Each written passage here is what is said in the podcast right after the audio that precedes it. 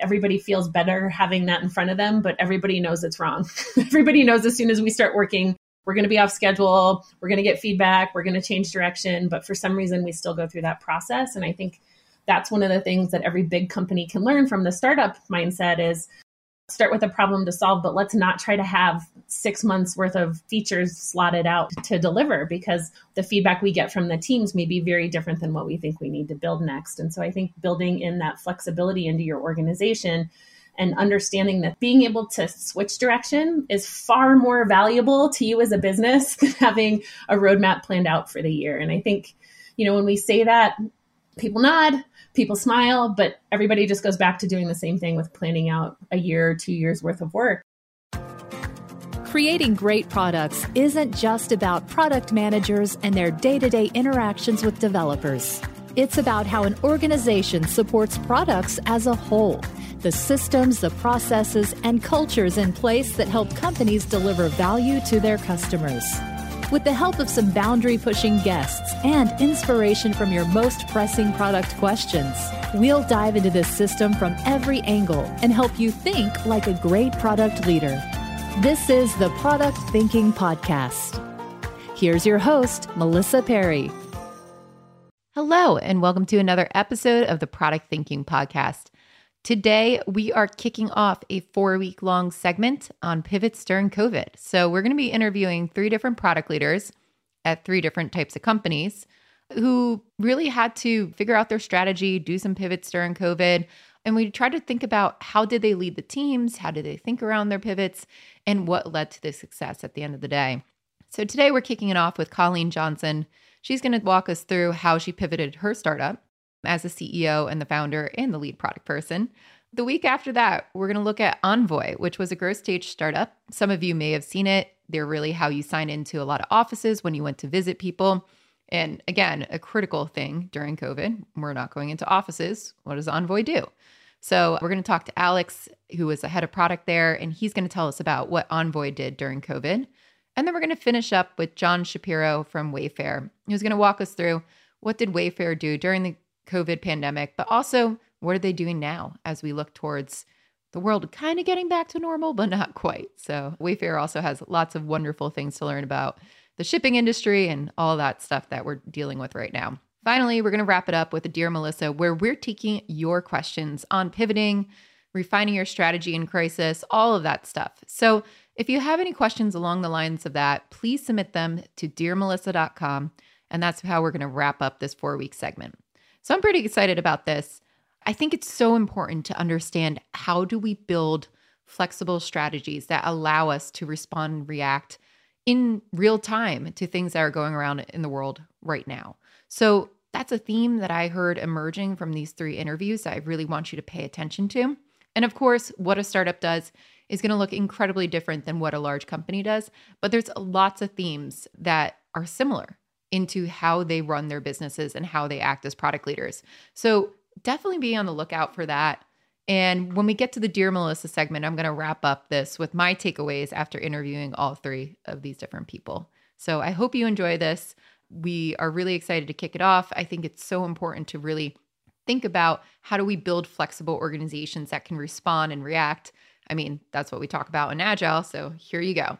Three examples of flexible, agile organizations that are inspecting, adapting, and responding in real time with their strategies. So, without further ado, here's Colleen. Hello, and welcome to another episode of the Product Thinking Podcast. Today, I'm joined by Colleen Johnson, who I've known for quite a long time. She is the Chief Product Officer and founder of Scatterspoke, and she has been helping organizations do agile transformations for quite a while before founding Scatterspoke as well. So, definitely an expert in a lot of the things that I know you guys are going to go through. Welcome, Colleen. Can you tell us a little bit about yourself and how did you decide to found Scatterspoke and what is it? Yeah, thanks, Melissa. I'm excited to be here talking with you today. Scatterspoke is a tool for online retrospectives. Simple as that sounds, it's taken a couple different turns over the last couple years. I founded the company with my husband, who at the time was just interested in learning some new technologies. He was a software engineer and wanted to try out some new things. And I was struggling with connecting a couple different teams I was coaching at the time in different states. And so we, I was like, this could solve an immediate problem for me, and you can try out this new technology you want to learn. And so we played around with it. it was all public, but we didn't really, we weren't trying to start a business. We were just trying to solve a very specific problem for each of us. And we put it out there and there were no signups. It was free. It was basically just a board, right? A board to post stickies on. And we went through at one point and we were like, oh, it'd be interesting if, interesting if we had people sign up, like if you had to put an email in. And again, no features went in, no thought went into this. It just sat out there public for a year or so. And one day we went and looked at it and we were like, we've had 30,000 people sign up for this tool. Holy shit. like, maybe other people have the same problem we have. And so we started really investing a lot more time in it. And then in 2019, we joined an accelerator, a bootstrapped accelerator program that allowed us both to focus on it more full time. I continued to do coaching and consulting on the side alongside of building Scatterspoke because it gave me an opportunity to really stay close to our users and close to the community and bring all that feedback right back into our backlog which was really important for us. So I was able to use the tool with clients, see it live, watch where they were struggling, also see what, you know, listen to them say, I wish it did this, or I wish you could, you know, I wish you had the ability to push a poll or whatever and bring all of that right back. So it kept us really connected to our user base. And then you mentioned COVID. So, starting at the beginning of COVID, we were like, oh my gosh, we hit the lottery here because everyone's going to have to go remote and everybody's going to have this problem now. And it was great for the first couple months. We saw a lot of organic sign up. We were getting a bunch of new trials, new customers, exactly what you would want to have happen. And then everybody found tools like Miro and Mural, and all the big players launched ways to do retros in those tools that you also already had licenses for, essentially. So we saw kind of a big spike and then a big drop and then a flat line for us, you know, I, have always been the expert in agile side of things, running great retros, facilitating team improvements, bringing that into the tool. But we, you know, all of a sudden we're faced with a need to pivot and do something different. And we said, what is the thing that we have that other tools, maybe Miro or Mural or competitors in the in the retrospective space, don't have that we have? And the answer was a shitload of retro data. so we were sitting on all of this retro data from all these different teams about the problems they were having and what things, you know, what were working well, what wasn't working well.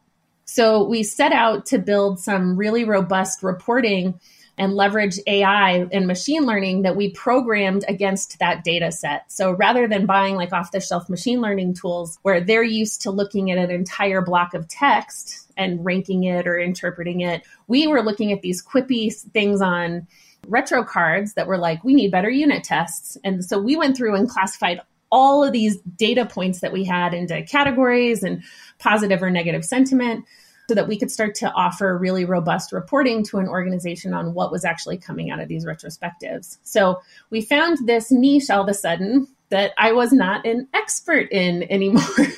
which you know we spend i spent a lot of my career coaching agile organizations and helping them adopt agile practices and all of a sudden you know i think the biggest shift for me was this now i'm stepping into working and selling towards an engineering leadership look view into why this data is important and how they want it to improve and had to not be the expert anymore. And I think it's actually been far more beneficial for us as a business and as an organization to look at what kind of features we can offer through that lens, right? I think a lot of times when we are the expert in the product we're trying to build, we're a little too close to the solution that we're trying to deliver.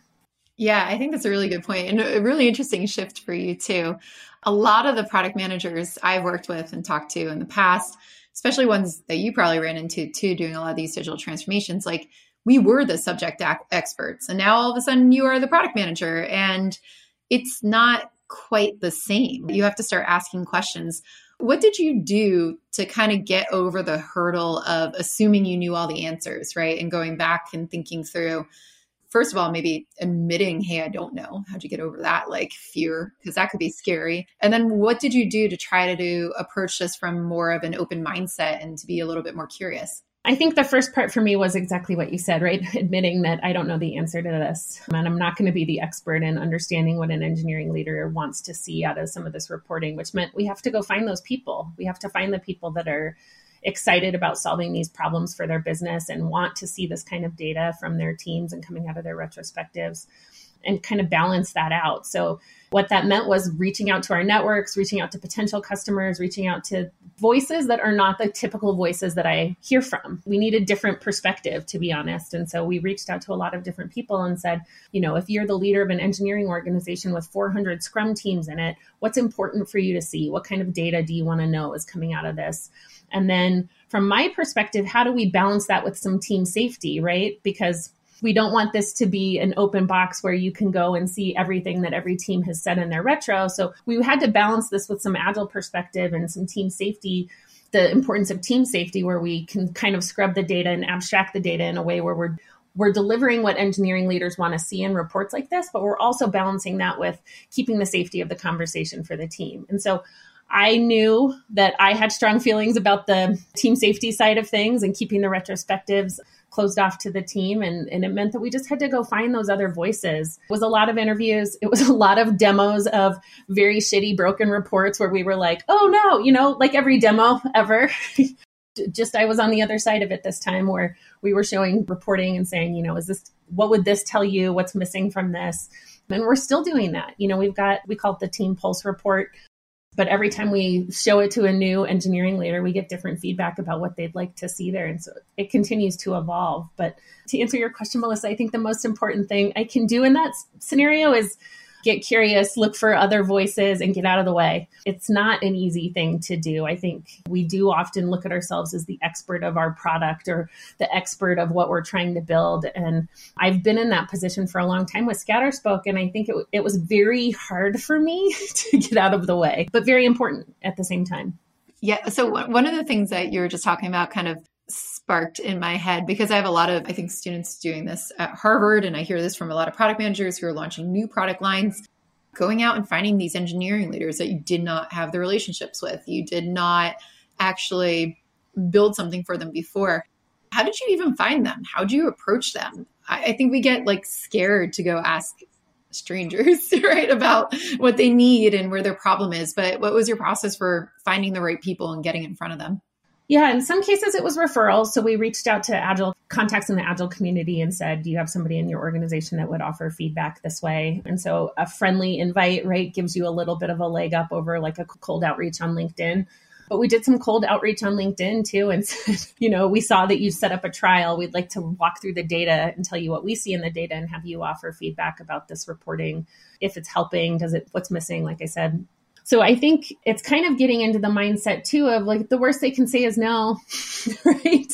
So we asked a lot of people and we got a lot of no's but we just put it out there and tried to to hear from the voices that we don't normally hear from when we're doing the way we built this tool right? We built this tool squarely from an agile perspective and now it's kind of shifting the perspective to different users. And now that's trickling down into a lot of what we're doing. So we're still we're still leveraging different persona types right? Of are you a scrum master master? Are you a release release train engineer? But now that persona list looks a little bigger. So are you a developer on a team with no scrum master but you still want to run retros? How do we make that easier are you an engineering leader for, like I said, like an organization with 400 Scrum teams? What is important for you to be able to see in these reports? And so we've really just expanded our personas, I think, to consider a lot of other perspectives that we didn't start with. Being a chief product officer, too, I find that product leaders sometimes we're trying to balance like how to be curious and not know all the answers, but also how to give direction to your team, right? And not look like, I don't know what I'm doing over here. So for you, as you're going through this journey, right, and in moving from subject matter expert into being more curious, learning, talking to customers, how do you maintain confidence in your team and how do you kind of like reset the path for them on this pivot of like, hey, you know what, this didn't work. Let's try something new. We're going after this direction. How'd you kind of go into that uncertain territory? I think there's a couple things that we try to stay grounded in and also really struggle with. and I would say the biggest one, which hopefully this helps everybody understand that this isn't an easy thing to do, but getting what we're putting out as small as possible so that we can learn quickly and try something new. And, you know, I, when I coach teams and I help organizations adopt agile practices, we tend to spend so much time on how we deliver and not enough time on how we break the work down. And you can do Scrum or Kanban by the book, but if you're not breaking your work down in a way that's allowing you to iterate quickly and get feedback quickly, none of that process matters you know, it's one of those things where it's easy to stand in front of a room and teach that or coach that. but doing it in practice is really hard. And so we struggle with that a lot. And that's the thing we always try to come back to is what's the smallest thing we can put out and get feedback on quickly so we can figure out if we're on the right track. Small chunks that you can learn from and not planning out a quarter or six months worth of work that's stacked back to back, but really saying, like, let's throw something small up and see what we can learn and and keep going. And I think that continues to be the thing that we have the most room for improvement on. You know, we start, we'll start a release and have one, you know, we'll be like, this is what we're going to put out next week. And then five more things get added to it. And we'll get all these like intercom messages that are like, we need this or we need that, or can you add this? And we squish them all into the same branch. And then six weeks from now, it still isn't deployed because we overloaded it with things that weren't relevant. And so I think keeping laser focused on those small chunks helps us get feedback more quickly so that we can learn as quick as possible. Yeah, the small chunks is like really important you know, you're in MVP territory, and I feel like, ah, startups MVP. This is totally all the stuff I used to preach about for such a long time. How do you know when you had enough value in your first small chunk, in your first small iteration? Because that is the thing that I get pushed back on all the time, even like 10 years later on this conversation about, eh, you know, we can't possibly put it out. It's too small. They need the whole thing. Like you're basically building for like engineering leaders at large companies, right? Like you're dealing with really large companies. Like, what's your story of how'd you go through chunking it? Like, how'd you test it and be like, keep it small and keep that discipline there? it's less about their response and more about what we learn in some ways. So sometimes the best small chunk is one that's going to tell you you're on you're down the wrong path, right? And if you can deliver something small and have somebody tell you this is not what I want or this isn't I won't pay for this, which we have had happen, right? We've put stuff out, we've showed someone and they've been like that's cool, but I'm not going to pay for that because it's not enough to get my checkbook out. That is a valuable chunk in my mind. Like that's a valuable MVP. That's a valuable thing to have happen because we didn't spend a year and a half to get there. like I'd rather know quickly that we're wrong. So I think that response is worthwhile. And then I think the other thing is the excitement, right? So when you demo some of these things or you show them to current customers and you're like, here's where we're headed with the reporting and here's what we're thinking next, it doesn't mean that that next thing has to be there. It's like, here's a little bit of the base. If that gets them excited about what we're talking about next, like connecting those things, then I feel like that's always kind of our indication we're on the right path. And then looking at that across all those different personas to say, does the scrum master get excited about the same thing the engineering manager gets excited about? I think also helps us connect some dots to see if we're on the right path or not. From a systems perspective was solving something for the whole organization instead of just one person being the champion for the tool. Because i think when you're thinking about saas adoption if it's just one person yelling loudly that we need this thing it's going to be a lot harder to get traction so we have to think more holistically about are multiple people in the organization getting what they want out of what we're delivering yeah. How'd you go through the process of thinking through that, right? Those ecosystems. It's a really good conversation about buyer personas versus stakeholders in it and the users and and trading up on it. And I feel like a lot of a lot of product managers on a two-sided, you know, system or a SaaS system like this where they might not be the buyer, they struggle. They struggle with like how to think about the user versus the buyer versus everybody else. So what was your process and what does your ecosystem look like for the personas and how do you tailor it to them? this one presents kind of an, another layer in that the buyer and the person bringing the tool in are often at odds with what they want. So the person typically bringing us into an organization is often a scrum master or an agile coach who's looking for a way to run better retrospectives, right? So they bring us in and set up a trial, usually with one team, but they're often not the person writing the check. And so I think that's where we started thinking about what is the other value we bring into an organization and who is that buyer, right? The person buying it is often a CTO or director of engineering who you have to convince why a retro tool is needed. And so their lens for that is going to be very different. And in a lot of cases, they're not a fan of retros, right? We let's be honest, so many development teams feel like it's a complete waste of time. They're not getting value from it. They're not um, seeing improvement out of it. And so what we really wanted to focus on was that specific problem. We can create a great tool to gather data and report on data, but if your team isn't getting value out of doing that, none of that machine learning is going to address that. So, how do we make the tool really attractive to developers so that they can add cards from Slack or make notes of things out of Teams, right? Or what are the tools you're in every day? We're focusing now on like pulling in integrations of data from GitLab or GitHub or Bitbucket. Like, how do we suck all that stuff into your retro so that we're making your retro more productive? Because at the end of the day, that's what that's for. So, kind of backing up a little bit and focusing less on maybe what we would think is a tr- like voting and grouping, right? Of less on those features, but how do you make your retro more valuable? And so that I think requires thinking more about Scrum masters might bring us in and engineering managers might write the check. But if the teams aren't excited to use our tool, none of that matters. you made me start thinking too.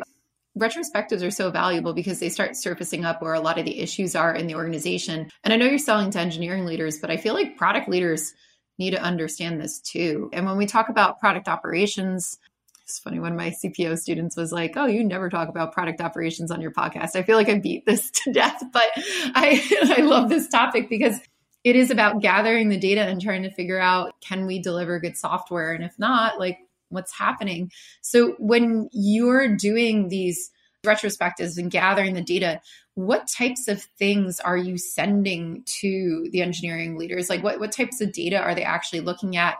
And how does that tell them about whether or not they can deliver? Because i feel like that's important for a lot of the product leaders who are listening to this to understand because they're not having the conversations they should be with engineering leadership. Like it you can have the best idea go through a system if we can't deliver on it or we don't have the capacity for it how could we possibly you know even execute on our strategy? So what do you do to help engineering leaders understand their data? And like what types of data have you found really resonate with them so I, we break our data kind of into two separate categories on the reporting side of things. We look at action item data. So it's a cumulative flow diagram of are you closing out your action items or are you just ratcheting up open ones that you're never going to do anything with because that's not going to help anybody improve. We also look at average time to close action items, which I think is interesting data. If you know, depending on if you're doing your retros two weeks or monthly, are you closing them out kind of in a similar amount of time or does it take you six months to close one?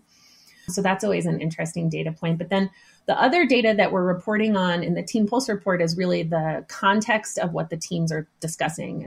We do a couple different things with that. We tag themes, and so that's you, you can do that automatically, or you can override the, the tags that we attribute to the to the cards. One of the categories in there is product. So we have product, people, process, tools and tech. And so you can go through and say, like, we have a really high volume of cards that are talking about product or maybe talking about process. And are they more negative or positive in tone?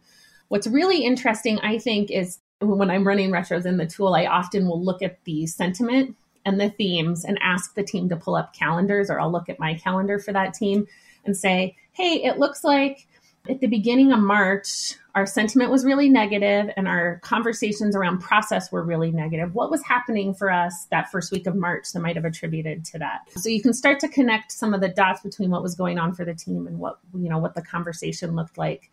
But I find that the the sentiment is really what engineering leaders get excited about if you think about the world we're living in now where everybody is remote, the ability to walk down a hallway or walk over to an area in your on your engineering floor and hear one team say, "Oh, you know, we're we're struggling with our unit tests and can't seem to get make time for these. We're always rushed and we're adding more tech debt into the system." And then hear that same conversation when you walk another 20 feet down the hall is gone. So everything has to be very scheduled and purpose. Like you have to have a purpose to get everybody to talk about tech debt or unit test or whatever the case may be. What we're trying to do is give engineering leaders a little bit of visibility into that before shit hits the fan. so how do you start to get you know, eventually I would love to have predictive analytics in the tool. So it's saying like based on your team's output and this, these keywords and this sentiment, you're at risk for losing an engineer, you're at risk for whatever. But right now, what we're trying to do is just help connect those dots because there isn't really a way to do that if we're not physically in the same place anymore. And so I think you're, you know, you're missing some of that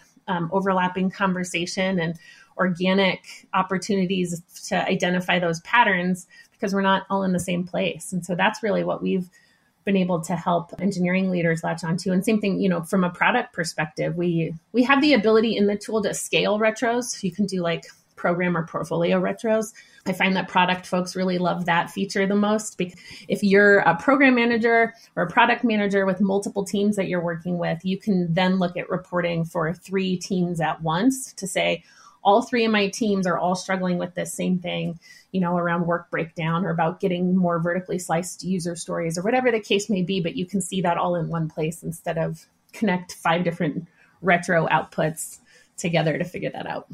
Cool. Yeah, I can see that definitely being helpful for chief product officers and engineering leaders alike. The data I find that we can get from a lot of the tech processes and what we do there is just so valuable, but we take it for granted a lot with products. So I love that you're bridging that gap into what I see as the engineering side of product operations and things that we could learn from there. So with Scatterspoke and you going forward, right, like as a chief product officer, what's next? Like now that you've kind of gone out there, got a little bit more curious, started talking to your customers and finding its engineering leadership, what are you really concentrating on going forward to make sure that you don't fall back into the trap of being the subject matter expert? And what would be your advice for people, you know, moving into this new role?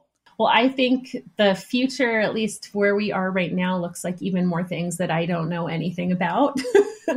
and I am trying to look at that with excitement. We're talking about integrations with a lot of different development tools, security tools, DevOps tools, where, you know, maybe it's triggering a retro from a, a security breach or an outage, right? To talk about what went wrong.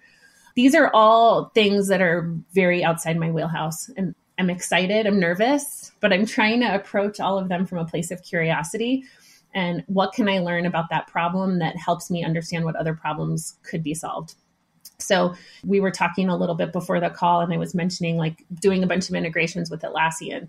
I know Atlassian's tool suite well. I've used it for 20 years. so it's like that is very close to me. I'm trying to go into all of the integration conversations around different places and touch points with Jira to integrate, looking at it less from I'm an expert and I know how Jira, I know what Jira data we need to bring over instead to how do we use this as a model to go integrate with all these other tools, which I know nothing about, or I don't know what data we need to bring back, but looking at it as kind of that small chunk learning opportunity. I have an opportunity to try this maybe with something more familiar, but how do I use this as a way to understand what problems exist with other tools and what data is going to be important to bring in? And I think that's my recommendation to every product person out there is try to get out of that expert seat that, you know, it's it's comfortable. I, I'm not going to lie. It's easier to be the expert than it is to try to go learn all of this. And it's almost less about learning all of it and more about being curious and trying to find different angles and different perspectives from your own and get really comfortable not being the expert so that you're out there trying to find different voices. It's easier. It's easier to have the answer than it is, like you said, to go to a team and say, we talked to 20 different organizations and here's all the things we heard. Let's review that data instead of me telling you what we should build. You know, that gets the team more excited too. It gets them more bought in. They want to have those conversations. You spend a lot of time hiring really smart people. Let them be part of that conversation too, because I think you're going to have a more engaged team if you get them involved in that instead of just telling them what to build. I love that. And one question I get from a lot of startup founders on here too. I know we don't we don't talk about startups that much on this podcast just because it's not really where I specialize. I specialize more at scaling. So it'll be good to pick your brain on it as a founder too. You know a bunch about product, you know a bunch about technology. You are the chief product officer right now. Biggest question we get asked when should you consider hiring another product manager? So for you, as you're looking about the trajectory and what's going forward, what would be the signs that you're going to look for when you say, I need some help and I want to actually bring somebody in? Yeah, I think it's going to be more about personality than about expertise. And so I what I don't want to do is say, "Oh, we need somebody with an engineering management background to come be a product manager for us" because I think that puts them in the same boat as me where they are going to feel like they need to have all the answers for that what we're solving for that persona. I think what I look for more is that curiosity the process that you go through, take something big and break it down and understand how do we put those small chunks out that we can learn from to me, when I'm hiring for product folks, that's far more important than expertise in a specific area is, is how you approach that, that process.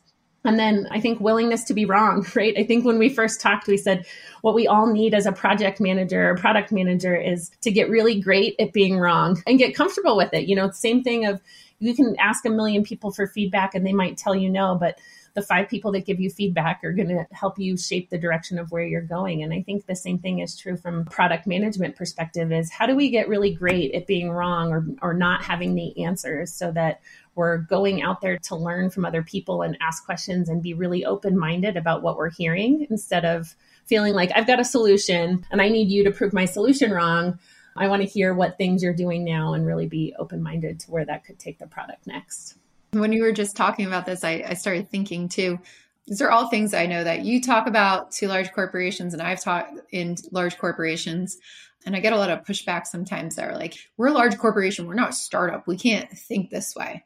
And it's just dawning on me, you are literally across both of the spectrums now, right? Like you have done the Fortune 100 companies, you've done all the transformations inside there, you've worked with their CEOs, you've worked with their exec team and their product managers, and now you've got a small startup on this side. What similarities have you found between how people should be doing product management in larger corporations like that? Like, what would you bring into that to help?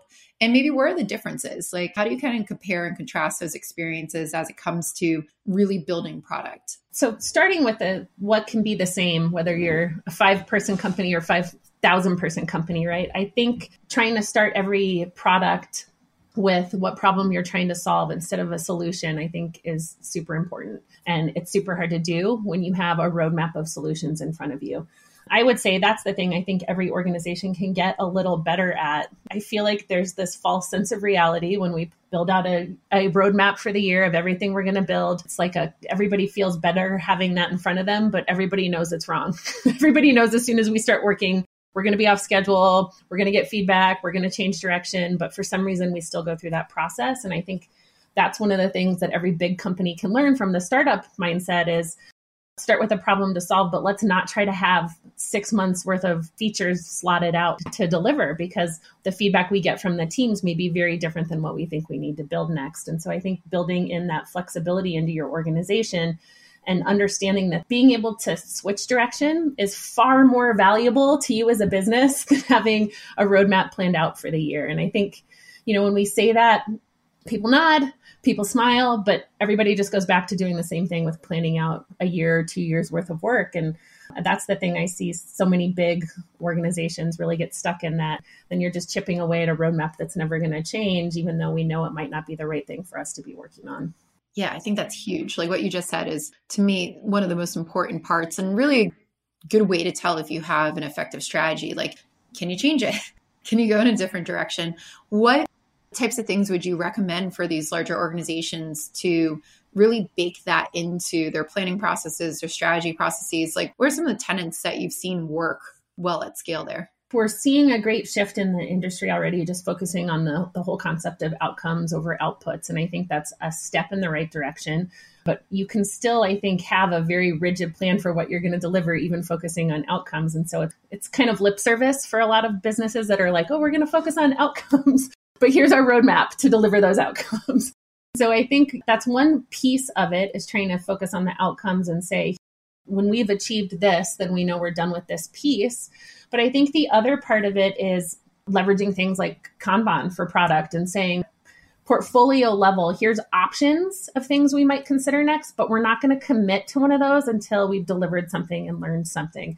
So, really creating this this giant feedback loop to say as these small chunks of things go and we can get feedback we're going to use that feedback to pick what's next. And it's not to say that you're not planning or figuring out what those options could be next. That still has to happen. We still have to be doing some upfront work so there's not these long lulls in between deploying and starting the next thing but it's saying like we're going to have enough options available that we can learn from what we've deployed look at those options and pick the right best thing at the moment. Because i think when we try to stack all of that in we're not giving ourselves that flexibility. And i love the way you said that melissa. I wish more organizations would weigh or grade their agility or the health of their product system based more on their ability to change direction and less on their ability to follow a process. Yeah, definitely wise words for a lot of the organizations out there to listen to.